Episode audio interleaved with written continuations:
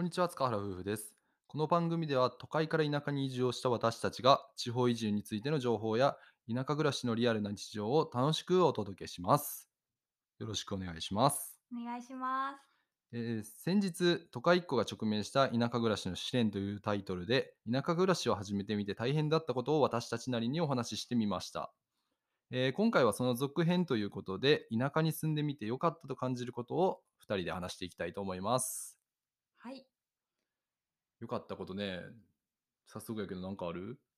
なんか、うん。いっぱいあるで。それはもちろんな。ううんん。まず、何より、うん。私たち夫婦は食べることが大好きなので、うん。高知に来て、食べ物めっちゃ美味しいっいやてなってます。ほんまにそれはもう間違いない。もう最近太ってきたもん。確かに。で移住先はその高知の中でも山間部にあたるところなので山の幸お野菜をよく口にしますが、まあその野菜の新鮮さがね、うん。半端ね半端ねえな、うん。マジで。なあ大阪に住んでた時ってやっぱりスーパーに置いてある野菜って、まあ、輸送されてきとったもんやばっかりやからさ、うんその分鮮度は落ちてるやろうえ、し、うん、ただこっちで食う野菜っていうのはねお隣さんがもう朝取ってきたやつとかあとは何やろう道の駅かな。道の駅で売ってる野菜とかも朝取れのやつやし、うんうん。それがしかもなめちゃくちゃ安いコストでな買えるっていうのはほんまたまらんよな。そうやね安くて量もたくさん入ってて、うん。お買い得な。うん。でしかもあの最近うん。家庭菜園一緒にお手伝いさせてもらってるご近所さんのところで、うん。先日あの冬野菜ができたので白菜やら大根を取らせてもらったけどそれが多分一番の取れたて野菜確かに。うん1時間以内とか30分以内とかに多分食べれるかもしれない。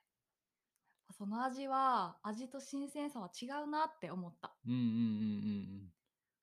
あとはまあ出会ったことない食材とかも、うん。まあ、こっち来て食べる機会が増えてしかも美味しいっていうね。そうやな。出会ったことない食材例えばどんなのがある？まあジビエかな。ジビエうねん。やっうん。都会時代ジビエってまあ例えばやけど、えー、とイノシシ肉とうんか、うん。うんあんま食う機会なかったけどこっち来てからもう普通にご近所さんにもらったりとか、うん。うん、実際今僕らが住んでる町も名産品としてジビエ料理があったりとかして、うん。そうそうそうそう食べる機会っていうのがめちゃくちゃ増えたから、うん、なんか都会にいた時同じようにジビエ食べてたかって言われたらうん、もしあったとしても食べなかったかもしれない。あそやちょなっとなんか抵抗みたいな。怖いもんな。なんか当たりそうっていう気分、気分というか気持ちというか。ん匂いとか大丈夫かなみたいな、うん。でもこう田舎に来たからこそもうなんか生活がね、うん、田舎モードになっててそういうのもチャレンジしてみたいって思えるようになった。そういう美味しい野菜とか食材を見つけるのもなんか田舎の楽しみの一つなんかなとかも思うかな。そうやね、うん。知らない食材をどんどんそうそう知そう。っていけるという。うん。そあうやとん？もう一つうん。違う良かったところやけど、うん。まさにって感じやけど、うん。田舎の自然環境。ああもうそれまほんままさにやな。出たすぎるけど出たやなーここを外さずにはいられない。うん。もうな外出たら緑もう一面緑というかもう山ん中やからなもううん。うん。目が良くなりそうな景色ばっかりや。ね まあで大阪の、あの繁華街に近いところに私たちは住んでうて、んで、まあ、いわゆるその道頓堀川グリコそうそうそうそう。のところあたりが、まあ、メインのエリアなんですが、うん。そこがやっぱり川のねあの水水の色。いやもう水の色おかしかったもん。何色なんやろなあれ。もうなんかわらび餅みたいな色。抹茶のね。抹茶わらび餅。そうそうそう。抹茶わらび餅色だったからこっちに来てその川の透明度に驚愕したうしん、びっくりしたなほんまに、やっぱりうん水がいいからなのか自分の髪の毛がサラサラになった。ええ。感じそうなんいや。いやいや俺もなんか肌は良くなったんかなとかは多少思うけど。うんうんうん。大阪のねその塩素の入ったお水に比べると、うん。川の水とかはもうダントツにいいしお肌にもいいのかなっていうのは思うかな。うん、うんそうやなあとはやっぱりそのさっき言ったうん住んでたエリアにもよるけど騒音とかうん人混みがどうしても避けられないところだったからこっちに来てみて朝起きた時のあの静まり返った感じああ、あの、小鳥のさえずりとか聞こえた時にはほんまたまらん。田舎来てよかったってうん思える瞬間かもしれないね。ね。こういうのもやっぱりね環境的なストレスっていうのを都会で感じてたのかなっていうのをうん。田舎に来てみてやっと気づくという。おお。ね、で、あとは、うーん、3つ目やけど、うん。まあ、コスト面とかもすごい、まあ、田舎に来て助かってるというか、例えばやけど、今、うちは移住者用の物件にを物件を借りて住んでるけど、それが家賃1.5万円で住まさせてもらってて、で、大阪時代は、えーマンション？うん、1LDK のまあ1000枚1000枚マンションに住んで、まあ、10万ぐらい払ってたから、まかかってたね。あそれだけでもめちゃくちゃコスト削減できたし、うん、うん。何よりここが一番大きいかな家賃が。うそうやね。ん、で、その家賃1.5万かかってるけど、別に家がめちゃくちゃ汚いわけでもないし、ね、町がリノベしてくれた家を提供してくれてるから、すごいそれはありがたいよね、生活しやすいし。そうやね家が広くなったっていうこともうん。こうストレスから解放された。要因の一つかもしれない。うん。固定費にね、縛られなくていいから。そうだね。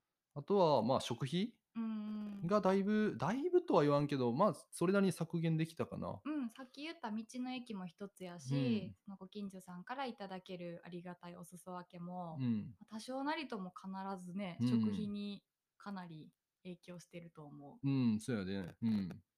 ただ、それだけ安い安い安いとは言ってるけど、もちろんね、高くなってるところもあるから、うん、そこにちょっと触れると、やっぱり冬になって感じるんは、灯油の費用とか、うんあとはまあガス代とか、そうやね。うん。そこはめちゃくちゃ高くなってるかな。特にガス代なんかは都市ガスとかじゃなくてプロパンやからうんめっちゃ高なったよな。びっくりしたうな。ん。まあ、うん、具体的な話はまた次回とかしてみてもいいとは思うねんけど。そうやね、それぞれうんの固定費とかうん光熱費のお話なんかもしそうやね。たらいいかなと思いうんます。、ただまあ全体的に、うんあの固定費が減った分、うん、うん、だいぶコストは削減できたかなとは感じてる。そうやね。うん。まあ、あとはそうだな、その生活面で思うのは、田舎の人。人ね。うん。いや、ほんまにそこら中にもう、すごい人いっぱいおるよな。そうそう、その身近で出会う人たちっていうのがとっても個性的で、うん。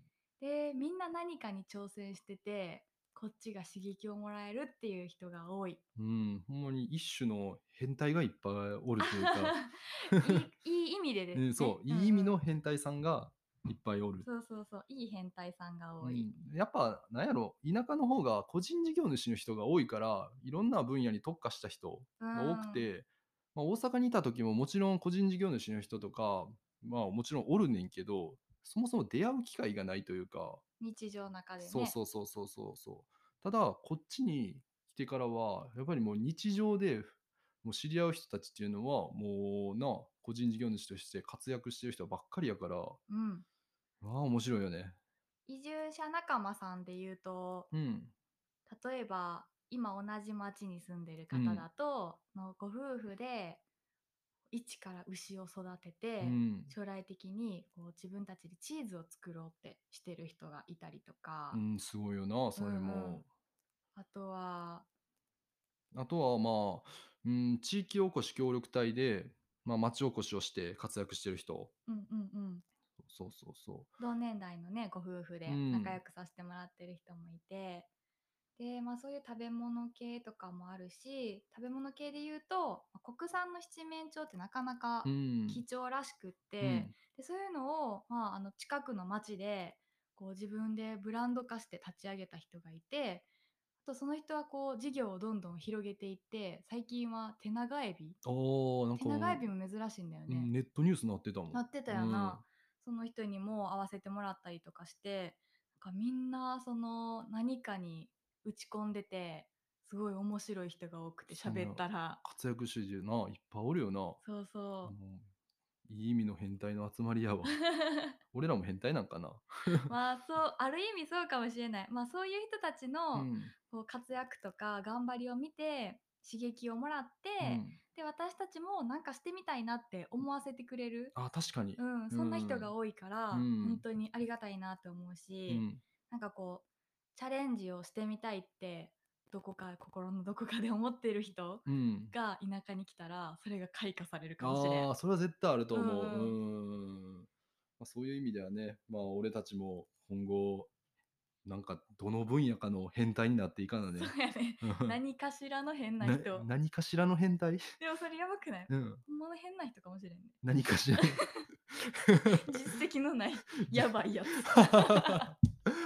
追い出されるわ村八部やん。そういう変にだけはならないようにに自分たちのねうん武器は何か見つけれるように頑張っていきましょう。うん。そうやね。はい。ということで今日は田舎に来てみて心から良かったと思えることを挙げてみました。はい。また具体的にあの聞いてみたいということなどがあればお気軽にコメントやメッセージいただけると嬉しいです。それではまた次回お会いしましょう。バイバーイ。イ